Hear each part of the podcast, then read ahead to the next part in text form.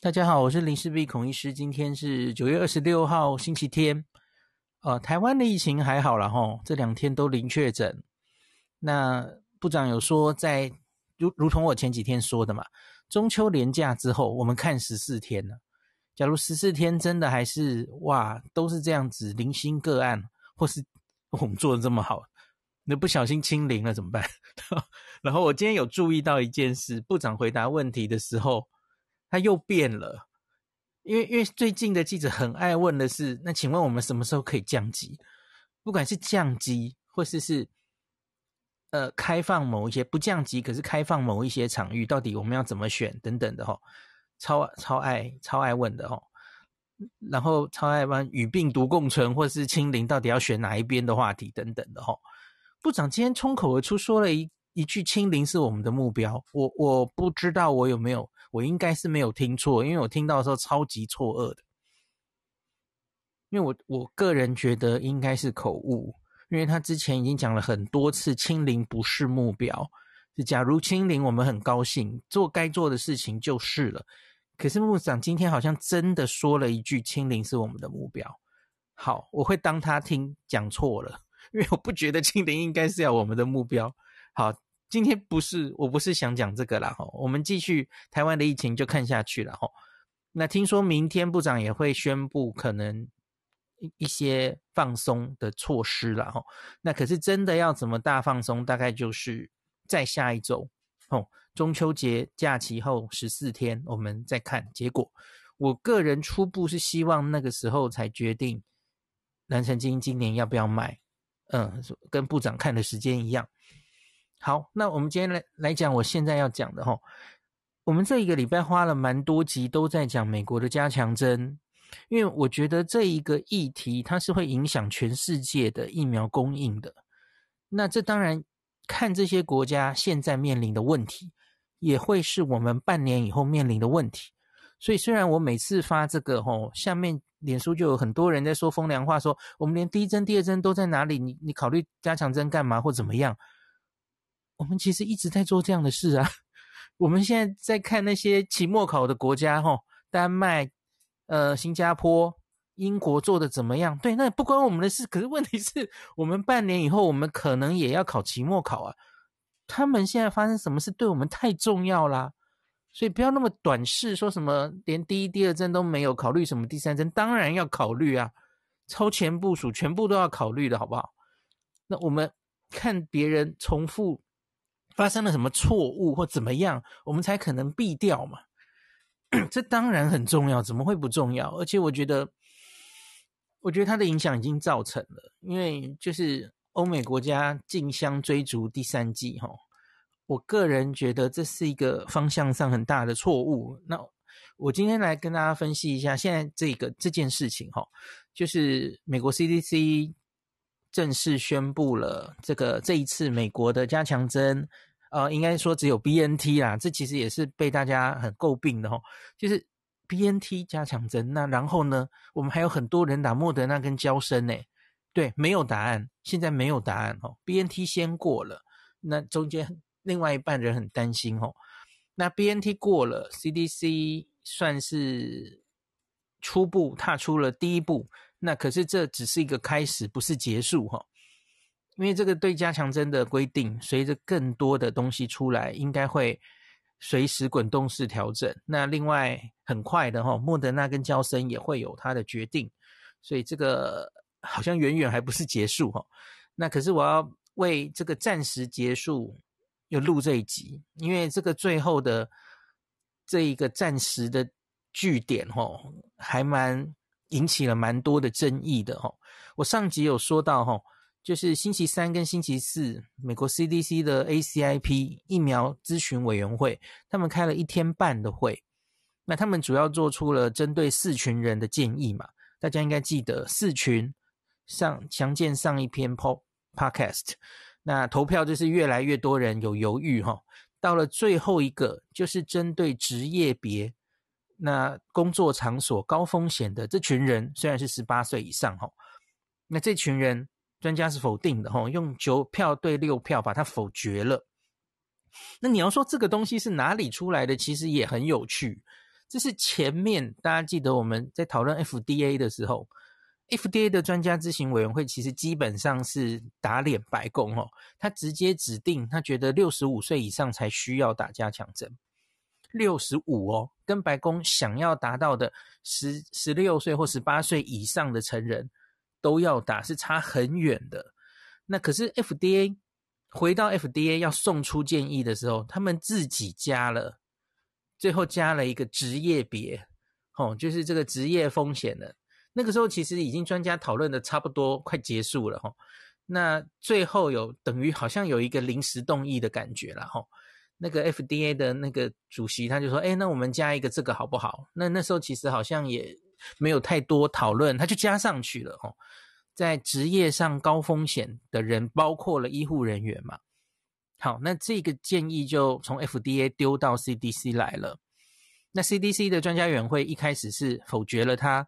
那可是呢，那个到了星期五的凌晨，那个 CDC 的主席哈，Dr. Valensky，他忽然就公布了哈，final 了。因为这些所有的咨询委员会的决定，最后要发出去变成正式的决策，是要 CDC 的主席签字的哦。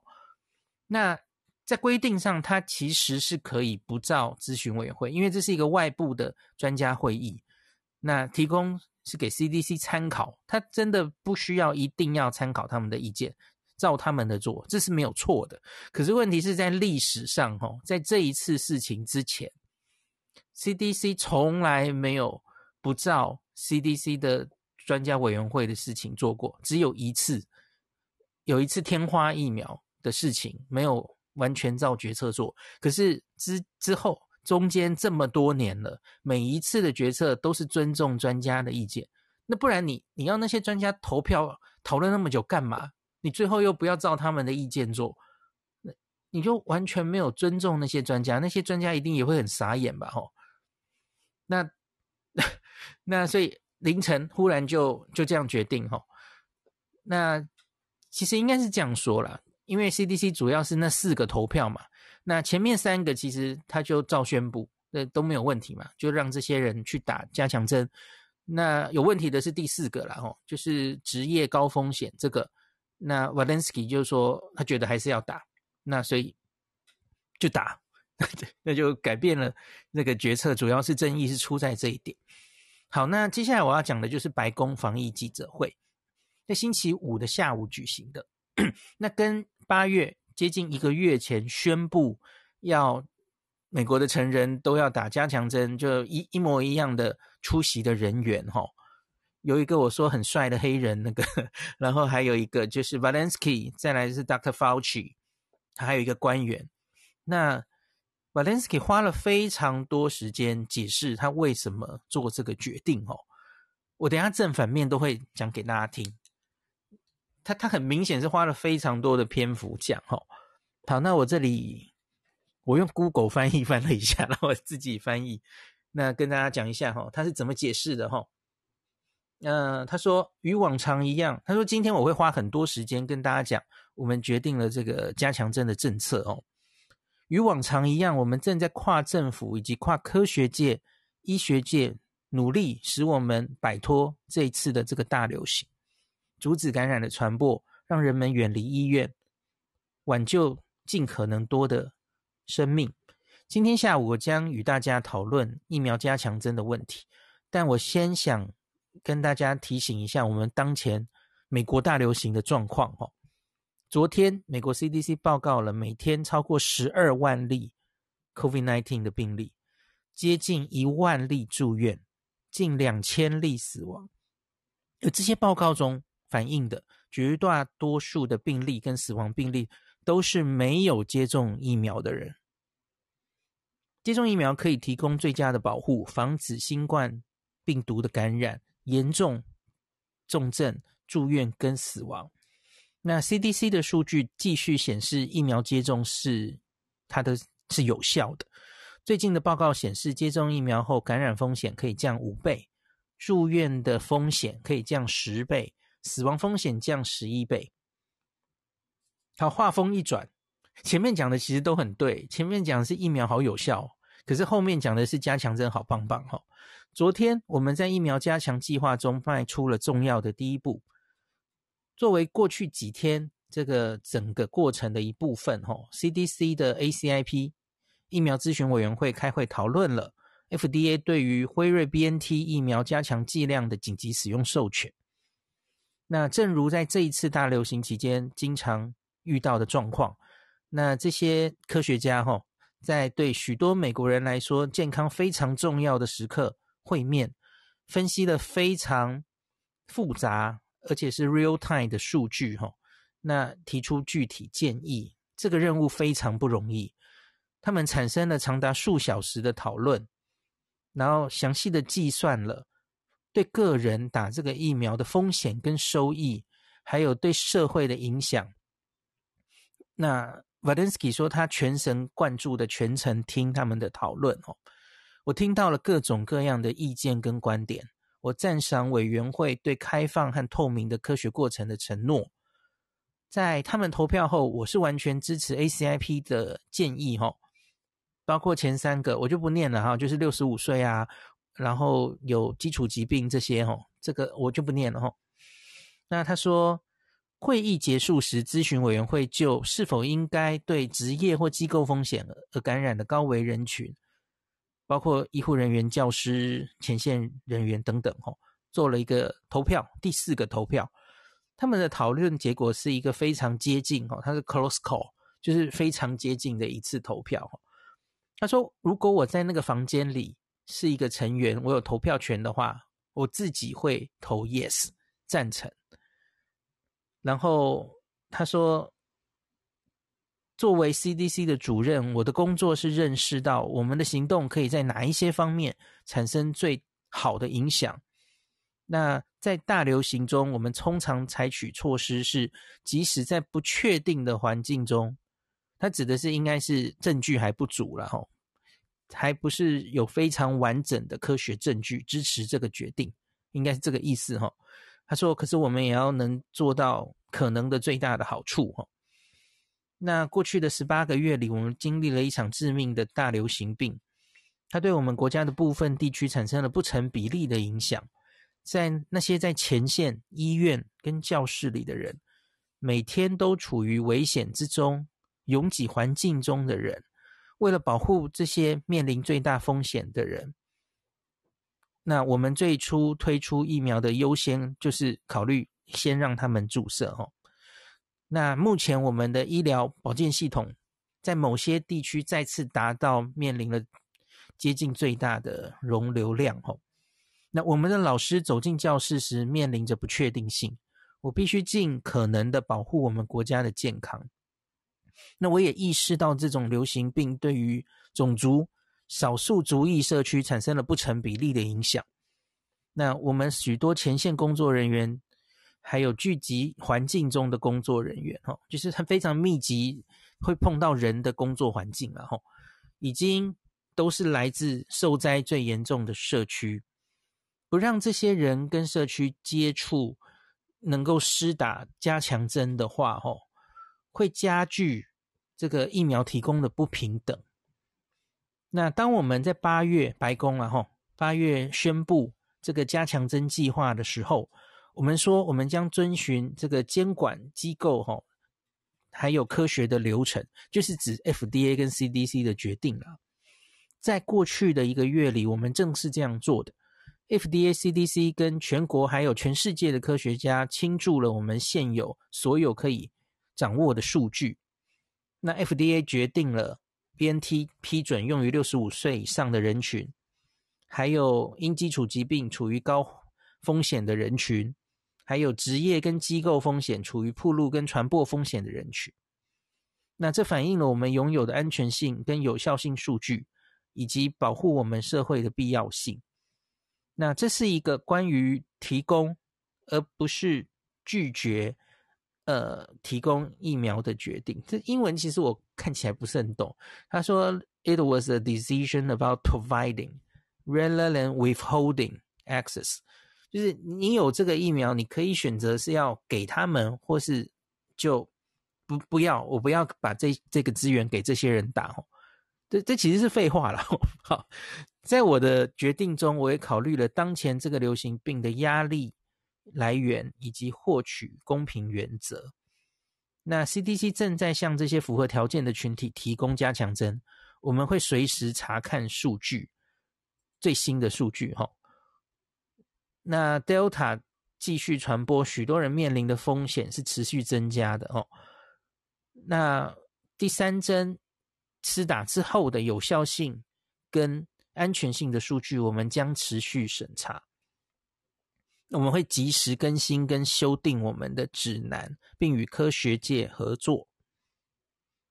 那同样以同样紧迫的动作，哈，未来几周我们会迅速的为其他高危险人群，还有接受莫德纳跟强生强生的人群提出更多建议。那最后一个很重要的，终于又回到重点了。中间全部都是在讲加强针嘛，哦。最后，last but not least，虽然今天的行动是这个加强针注射的第一步，但它不会分散我们对于最重要关注点的注意力，就是让还没有打疫苗的人打疫苗。我很高兴他最后有提到这个哦。我想明确讲一点哦。这个，呃，最重要的是没有打疫苗的人群中的感染，然后造成了主要的病例、住院跟死亡人数不断增加。最脆弱的是没有打疫苗的人，夸胡就是并不是没有打第三针的人，不要搞错了哈。那最后当然就是老生常谈啦，如果你还没有接种疫苗，我鼓励你赶快去接种，保护你的社区、你的家人跟你自己。好了，Valensky 的发言就是这样嘛，其实他就是很用力的帮自己，等于是辩护吧。然后他就说：“啊，我们我们再继续讲下去，因为有一个 CNBC 的记者哦，就是哦，我跟你讲，他们的记者问题其实都蛮有水准的。”然后这个白宫的新闻发布会，哈，这个是有逐字稿的，我会贴在 Podcast 最前面。它是连记者的问题回答全部都是逐字稿哦。我就在想，我们假如每天下午那个记者会，哈，也也来个逐字稿，不知道会是什么样子。就是诶 有时候诶部长，请问你要选台北市长，你民调现在最高，请问你有什么意见？我好晕哦。好，CNBC 问了一个问题哦，他说：“Dr. Walensky，我想知道你是不是可以多多谈谈你做这一个决定的考虑哈？我们媒体很多人都报道这件事，说你否决了咨询委员会的决定哈，否决，overrule。那你的新闻稿是在昨晚午夜后发布的，这表示这可能真的是一个非常艰难的决定。那有些人说，这会不会就是？”削弱了我们这整个以科学方式产生这个决定的这整个 process，就整个过程的信心哦。那我们看到咨询委员会选择一条路，可是你走另外一条路哦。那就是到底就可以希望他可以多讲一点了哦。那他就说他他他说我没有否决 咨询委员会，就是。我听取了 FDA 咨询委员会还有 CDC 所有的会议记录，哈，那专心听取这群杰出科学家们的讲话，他们公开而且非常透明的讨论了这个科学证据在哪里，这些非常困难的问题。那在这些审议冗长的审议之后，哈，那我听取了投票的意见，那也听取了赞成跟反对的人的意见。那这次一次非常就是投票数非常接近、很艰难的决定哦。那你你可以看，你看会议的时间，从他们其实很少开会开这么久的了哈。那还有讨论，你知道这是一次非常艰难的科学上的决定哦。那他又讲了一次，他说如果我在那个房间里，我会投 yes。那他说我的建议是听了所有详细的科学讨论之后。做出的决定。那他说，我们是一起公开完成了这个决定，我们做了一个很透明的科学上的决定。我们是跟美国一些最终最优秀的科学家一起完成了这项工作。嗯、我我自己觉得，好像其实算是有一点，呃，我觉得 Walensky 其实是夹在白宫跟科学家之间，其实也蛮可怜的，因为因为我觉得他这个辩护我我不太能接受，哎哈，因为就如同我刚刚讲的嘛，该该怎么讲呢？就假如从头你就决定要这样干的话，那那你要那些专家开会干嘛呢？你好像只是希望有人帮你背书，然后现在他们的意见跟你不同，你还是不理他们。哦，那那其实像是我我看像 Stat News 就出了一篇非常还算批评，有一点严严峻的批评，可是那个其实就有点政治了哈，那就不是科学了啦哈。他就是说拜登政府从选举的时候就非常强调说防疫哈，他们要听科学家的话，就是相信科学。可是，在这一次的这一个月的肥皂剧看起来哈，好像并没有这么完全相信科学哈，就是政治力介入的痕迹还蛮多的哦，没有照科学的流程来这样子。好，可是当然也有。像温迪昨天也有跟帮这个白宫辩护嘛，他他就说，因为这一次的第三针，他们要提早讲一个日期的原因是，因为你总要去准备嘛，你要准备先定出时间，然后呃，就是定个时程表，这样不会像去年十二月刚开打的时候，哈，一开始有点手忙脚乱等等的，哈。那当然，叶斌叶斌也有表达他的，他觉得。这这应该不太算是问题，因为大家知道美国现在是疫苗烟脚目，对不对？现在疫苗是太多了，然后它的那些不像去年十二月一样啊，你的这些施打点、你的疫苗的库存量这些完全没有问题，吼，所以它它的状况跟去年十二月是不一样的，没有什么你一定要现在赶快呃定一个时间让大家有所准备的事情，吼，这跟十二月状况不一样。那所以 Stan News 那篇我也会附在前面，可是我就不多讲了啦。总之就是，也是有一些正面跟反面的的一些看法吼。像他们有去访问 ACIP 投票委员会里面投这对于第四个问题投赞成票或是投反对票的人，他们都有访问哦。投反对要票的人其实就觉得有一点，应该说是伤心嘛，就是。就是感觉应该是一种不太受尊重的感觉吧，吼。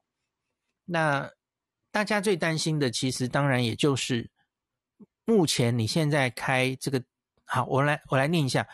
星期五白宫开完会，哈，那个美国 CDC 的网页也随即更新了。我刚刚有贴在我的脸脸书，就是他把更详细这一次这个加强针，等于就是 finalize 了，哈，到底应该要打在哪一些人的身上。好，他就写出来了哈。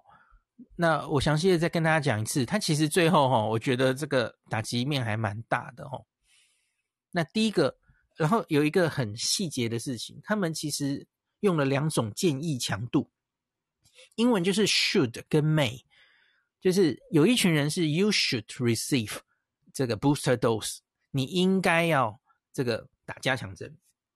大家知道我们英。国中学英文的时候，应该你知道 should 可能这个这个建议强度可能是七八十 percent 吧哦。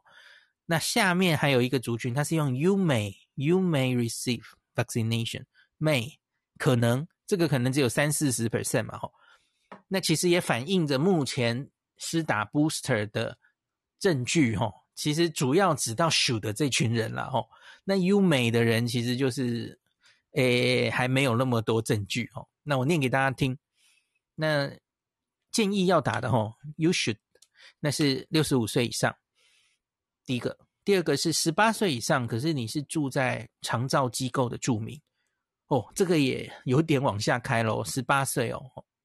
那第三个是五十到六十四岁，有慢性病，因此有得染病之后是重症高风险者吼。那美国 CDC 本来就对这个。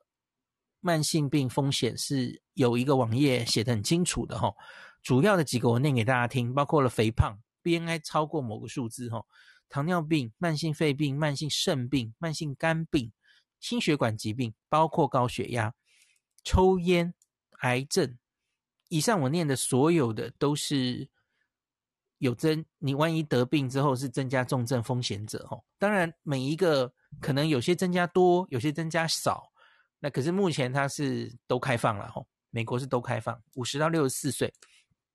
好，再来，我们在讲是可能可以加强针的吼，包括了十八到四十九岁比较年轻，可是有刚刚我念过的这些重症风险者吼，就比方说你是一个二十五岁的糖尿病，三十五岁的抽烟，你就可以去打咯。嗯，十八到四十九岁，那再来。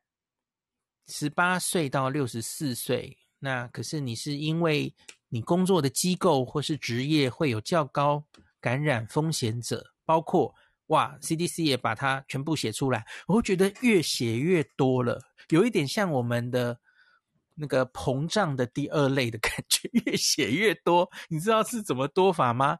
来，第一个前线工作者，包括了医护人员、消防队员、警察、长照长照机构工作人员。第二个，那个，哎，这个对不起，我我我写了多写一行，嘿，好，教育人员包括老师，那个，嗯、学校的行政人员，日照中心的工作人员等等。那关于食物跟农业的工作人员，制造业工作人员，监狱的工作人员，邮局，还有公共交通，就是比方说巴士司机等等，哦。好，卖场之前有讲卖场哦，我想这些职业的人全部都可以打，十八到六十四岁，哇，这打击面也太大了，越开越多诶，在专家的委员会里好像没有讲到这么细耶，他 CDC 就直接把这些都开上去了哦。那专家们其实最担心的就是你现在其实就是往十八岁开，那十八到三十岁这群人的第三季。他们为什么没有批准？其实就是最担心这群人打了第三针心肌炎到底几率是多少，会不会比较大，然后会有比较严重的心肌炎发生？这个目前是完全没有资讯的。也许两周后会有，因为以色列已经打下去了哈。也许两三周后会有，可是现在就没有嘛。那所以你就一直都说。反正资讯来，我们会滚动式调整。你是有急在这两三周吗？而且这群十八岁多的人，吼，我觉得除了医护人员之外，医护人员可能是另外一个考虑，因为医护人员的确是美国去年第一批打的人，所以他的时间早就到了六到八个月以上了，这没什么问题。那可是其他的，哦，年纪这么轻的，你说这些工作人员，他可能打完才搞不好才四个月，哦。才三个月，那你到底是急急什么啊？为什么要现在就做这个决定？这样子哦。好的，那所以啊，我我发现最后了，今天到最后尾声了，我发现我漏掉一件事哦，我没有讲 Dr. Fauci 在白宫记者会讲什么哦，那我赶快找出来。Fauci 就接着 Valensky 后面发言，那他当然也就是以科学上来帮这个加强针辩护。那他讲的很少，他其实只举了三个很简单的，呃，很简单的证据啊，吼。第一个，他说，他他说，Fauci 说，我我来秀几张简单的这个投影片，告诉大家打第三针，吼，那到底他会有怎么样的免疫反应，还有他临床上会有什么样的有效性哦。那第一个看免疫反应，那其实就是看那个第三针的研究了，吼。那即使是在老人家，大家关心的六十五岁到八十五岁的老人家，那个综合抗体打第三针之后，还是可以非常有效的提升。哦，它可以从一百二十三冲到一四七九这样。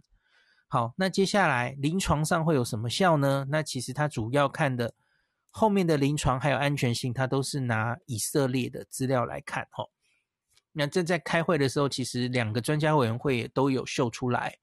那主要就是以色列，他拿六十岁以上，这个已经打了一百一十四万的老人家的资料，这个是上周才刚刚出版在这个《新英格兰医学杂志》的那一篇哦。那这在几个会议中都一直有在提到哦。那他们是至少在打第二剂之后五个月就开打了这个加强针。那他追踪哦。这个大家就说这个追踪只追踪十二天，就是追踪很短，这是很多科学家比较不放心的啦。哦，你追踪时间太短了，所以那谁知道接下来会怎么样？哦，那可是他在短短这个追踪时间中呢，他其实就看到了很有效的把这个施打第三剂组跟其他人的组这个保护力就拉开了。哦，那相比于只打两剂组，哈。这个染疫的风险就是有症状感染呢，差十一点三倍，那重症呢十九点五倍，就是明显拉开。他才观察了十几天就就已经看到了哈。当然，以色列的资料值得我们继续追下去了哈。好，接下来他这个继续看，那假如我们去仔细，还是同样的以色列的这个资讯，我们把它分成三组。一种是完全没有打疫苗的人，一种是打两剂疫苗的人，最后就是打三剂疫苗的人。吼，那他可以看这个这群人，他们去看这个得到重症的数字，吼，来量化来看的话呢，那没有打疫苗的人是一百七十五，那打两剂疫苗的人降到三十七，可是打三剂疫苗的人会降到四。哦，这个数字其实还差距还蛮多的哈，一七五、三十七跟四。好，那最后就是讲不良反应了哈。那不良反应的话，其实看起来就跟我我之前也跟大家讲过，这是以色列大概一千六百个人的研究哈。那看他们一些局部或是全身性的反应。那其实跟第二季差不多，不会超过第二季的严重性。这个我之前跟大家讲过，美国的资料、以色列资料大概也是这样的哈。好，那所以最后那个 Dr. Fauci 的结论说哈，他说就是呼应这个 Dr. Valensky 刚刚说的哈，我们现在虽然在讨论加强针的问题，可是不要忽视有一个很重要的 这个事实哈。没有打疫苗的人，现在才是最重要，这个需要关注的一群人。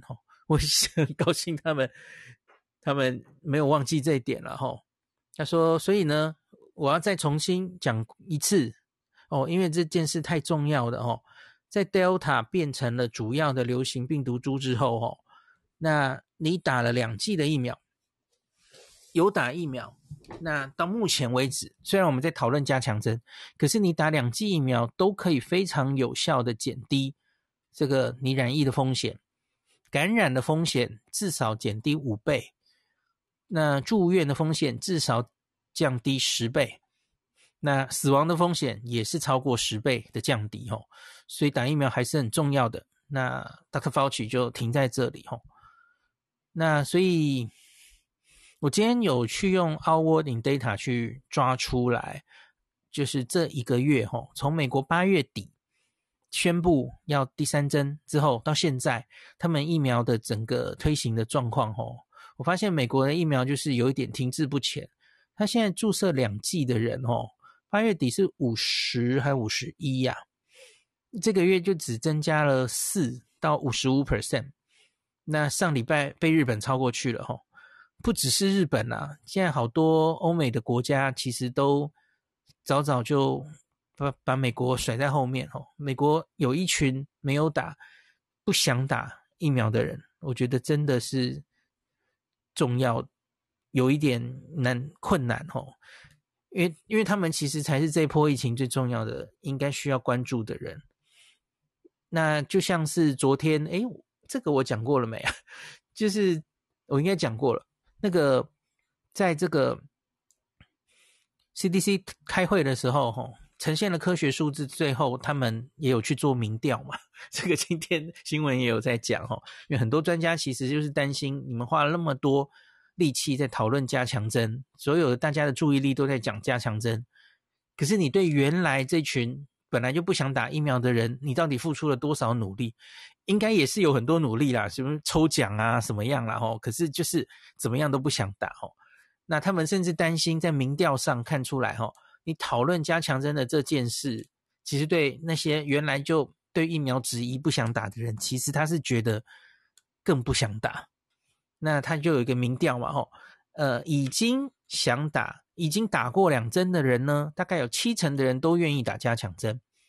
那有一个专家受访说，你你决定加强针这件事其实是简单的，而你的确也可以搞到很多人愿意去打加强针。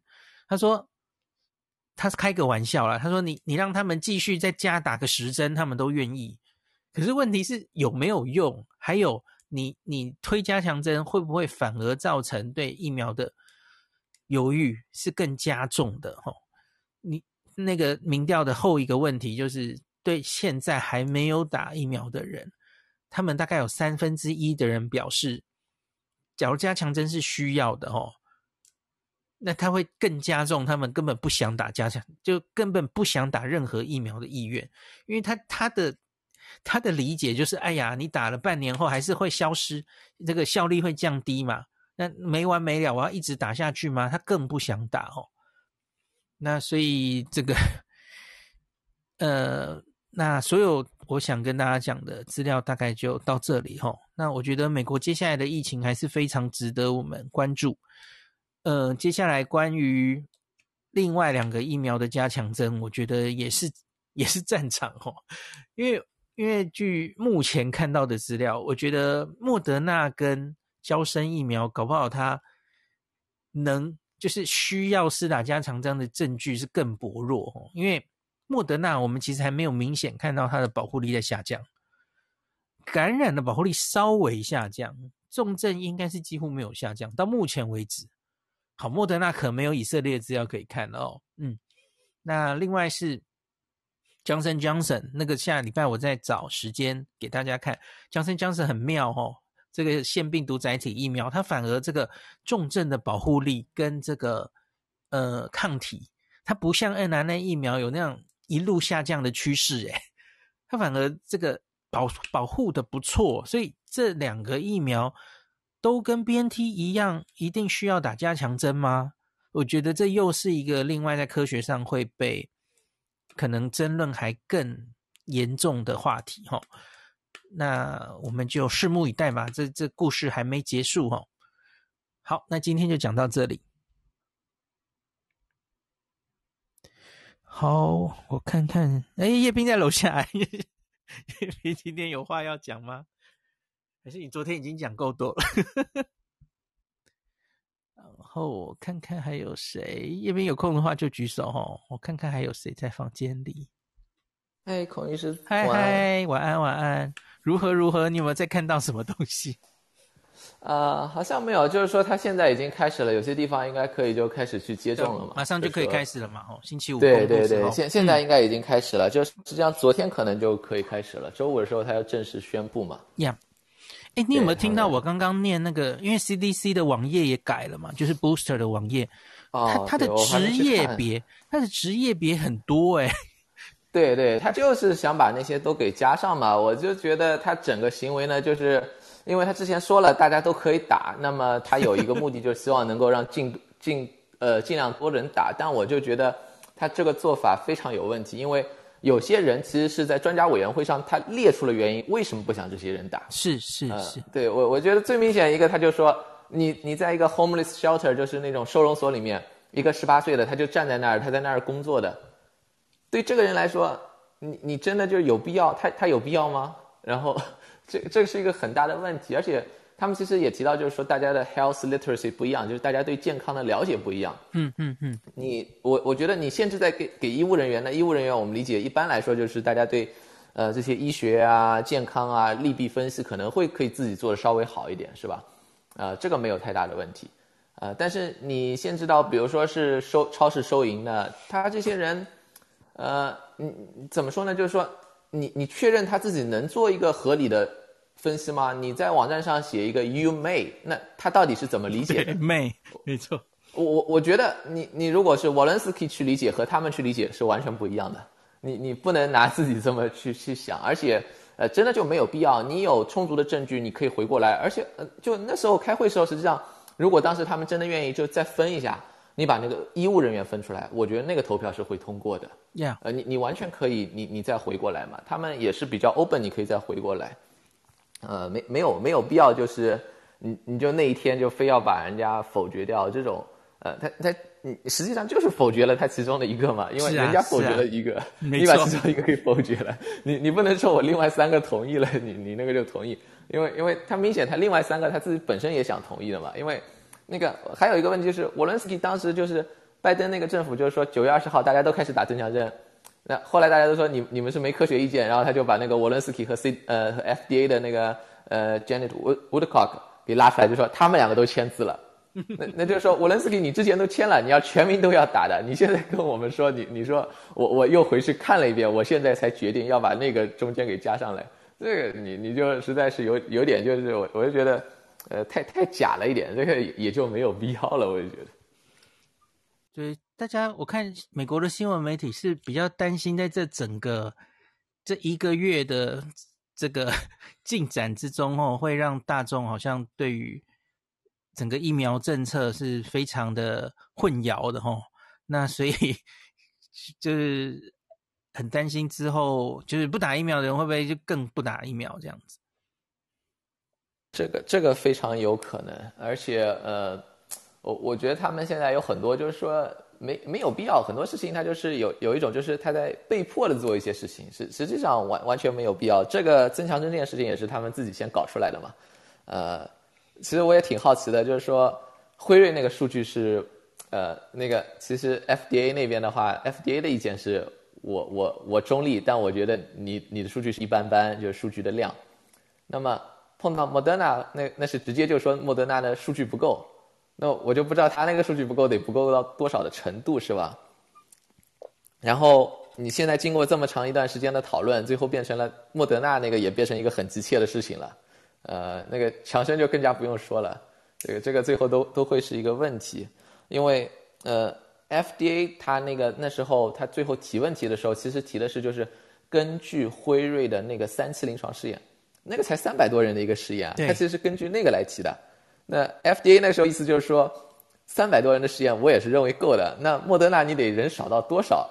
你连那个 他认为你都不够，是 FDA 认为你不够是吧？这都不是说那个有以色列那些数据，那个都没在考虑范围之内。实际上，就是说那个那个数据的量差的就就不知道得差到哪里去了。对，因为我记得莫德纳它是分三组吧，它每一组是不是才一百多人？所以他们才觉得更少。呃。他现在是五十，就半剂量，但是我印象当中，它测可能就是综合抗体那个，可能只有几十个人这样测出来的。啊啊啊，OK OK，嗯，所以所以我就不知道它总体的人数是多少。呃，因为他那个你最后申请只能用其中一种啊，它有一部分是贝塔，那个你就用不了啊。没错，嗯嗯，这个这个就是个问题。你你说，其实那个 FDA 的时候，在那个辉瑞的时候，后来那个专家还不满意，就说三百多人够不够？然然后就说你你你做免疫调节为什么只有三百多人的数据？这个我其实也很好奇哈，因为这个应该理论上是先跟 FDA 有 consult 过的才才会去做吧？理论上，对对理想上，理理论理论上应该是 FDA 是列出过一个 guideline，那里面可能也没有说具体多少人吧。最后 FDA 它是解释就是说。呃，根据以往所有的疫苗，有些比较那个就是上市时间比较久、了解比较多的，它也就几百多个人，你做一个、哦。好像有个专家问这个问题，对对对，嗯、是是，他他是这样解释，但问题就是说，你这个他这个算吗？算算是我们了解比较多的。对呀、啊，我觉得你你这个好像有点有点非常勉强啊，呃，但那个我我觉得也是他能够接受的一个下限了啊。那么你如果莫德纳这个还没到的话。你要再去招募人，而且问题是他是就是中间要跟踪至少两个半月嘛，Yeah 啊，所以所以的话，你这个时间又又呃两个月中间跟踪，那那时间又推上去了，啊，这这个这个都会是个问题。然后还有强生那个到时候他是怎么算？如果你把那个三期临床试验，它隔两个月的都算在里面，嗯嗯，啊，那个数据量肯定没问题了。但问题你推荐时候怎么推荐？你说是两个月以上，还是都是六个月以上？这个这个。好像又不太一样了，是吧？然后，如果如果你是两个月的话，那过六个月怎么办？你你这算到底怎么回事情？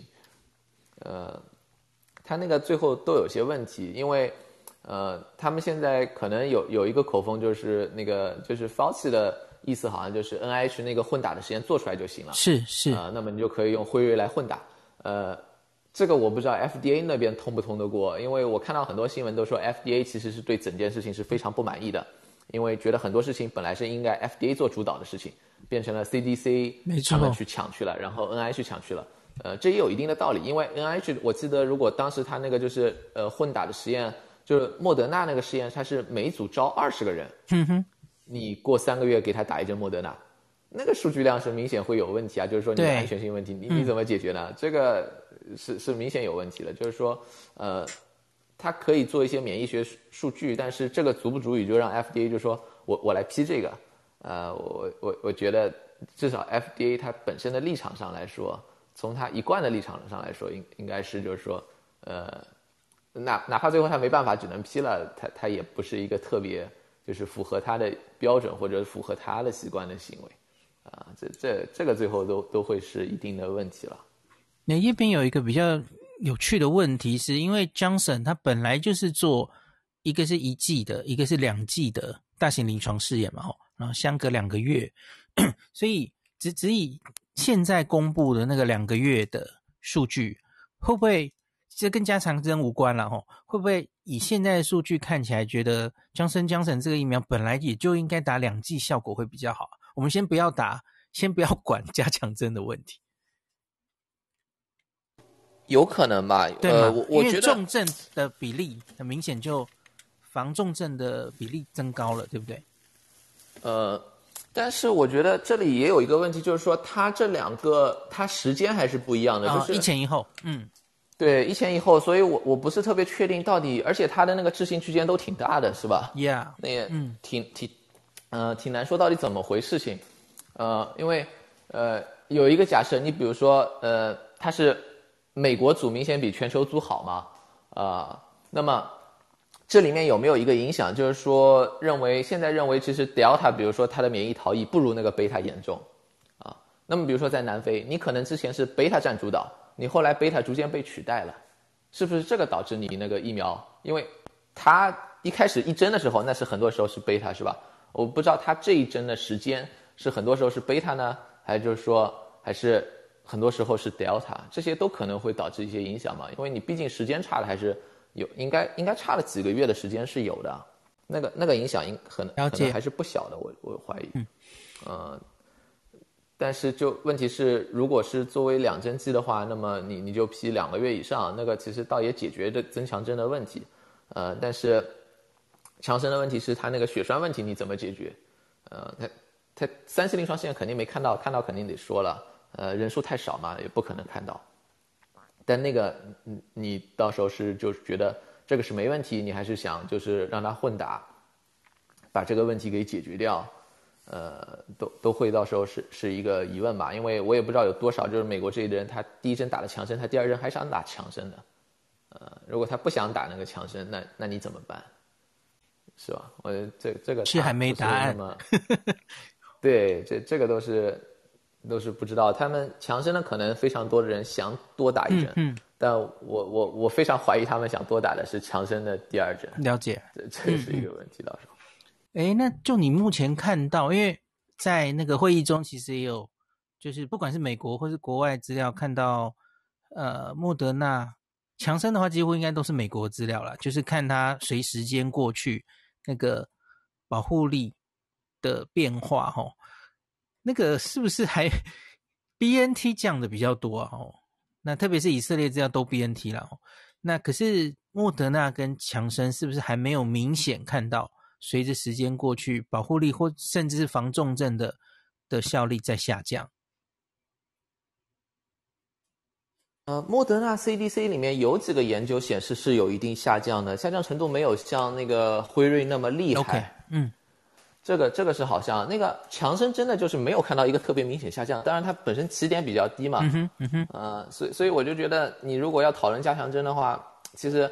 这三个它各有各的它不同的情况，状况不太一样。嗯，嗯，对你你说那个强生，你的目的应该不是说它恢复吧？你是认为它之前就不够好，加强一点。那、嗯、那对我我觉得这个有道理。当然，如果你觉得它之前不够好，你为什么又要去批它，是吧？你为什么又觉得它是有用的？这这是另外一个事情，就就逻辑上不太说得通。呃，辉瑞呢，你你说它现在疫苗有效性要下降，你要让它恢复，呃，这个好像问题不大。那莫德纳的意思就是说，呃，它防感染有一点下降，防重症可能六十五岁以上好像是九十多下降到八十多，这个我我不知道能不能算一个明显下降，而且可能就一个研究显示的这个结果吧。其他研究很多研究还显示是一样的，包括纽约那个研究连那个，就对纽约那个研究连辉瑞都没下降，是吧？呃，那么你说这个这个的风险收益在哪里？因为呃，那个风险收益是要你那个 boost 的越高，从越低 boost 到越高，你的收益才越高嘛。Yeah. 如果它中间它都没有怎么下降，你到你到时候那个风险收益怎么做啊？难道？根根据那个现在不，我觉得，因为它之前已经辉瑞都已经那么多人批了，你后面批的绝对不可能比这个人数少，你只可能至少跟他 match。哇！因为大家一个人打过那个辉瑞，他去打增强针了，然后那个莫德纳已经等了很久，已经很很很很焦虑了，然后到最后你告诉他说，你那个好像下降不如人家严重，所以你再等几个月，这个很明显不行嘛，是吧？最后肯定得是跟人家一样的，但你一样的话。从那个风险收益上来说，你自己算一算，肯定都不对啊！关键是你你算算下去都有问题。啊，我忘记，我刚刚其实忘记讲一件事，因为拜登也有发表演说了，吼，他就说，依目前 CDC 的规定，吼，照我们刚刚讲的这个几个族群，吼，那美国现在大概有六千万人是符合接种 BNT 追这个加强针的资格。BNT 大概打一一亿人嘛，吼，所以大概就是其中六成六千万人。然后他说，那现在马上就符合的人呢？因为假你要往回追六个月嘛，吼，那施打六个月，看六个月前，那大概是两千万人已经接种两剂这样子。那给大家有一个数字的概念，哦，那影响的。还是蛮多的。英国的话，哦，英国的话是大概 cover 人口的五成，我记得他们的加强针，哦，五十岁以上，然后年轻人也是有慢性病的，吼。那其实最后跟美国好像差不多了，哦，大概就是人口的已经打疫苗的一半的人左右是可以去打加强针的。英国好像没有 cover 那么多职业类别，就是了。好，那今天好像就差不多啦。那暂时这个加强针可能可以停一下了吼，只是莫德纳跟娇生的 资料可能也很快又会进来哦。那再来，FDA 还有得忙的哦，比方说什么莫德纳也申请了，就是整个就跟正式上市嘛吼。那然后也还有小朋友的很多需要审的吼。哦，FDA 真的忙不完了，好好辛苦。那我们接下来就，好，今天就讲到这里吧，吼。那就希望大家明天上班不要太郁卒喽。那台湾的疫情好像一直在往比较好的方向走，吼。好，希望一切顺利啦。那大家晚安喽。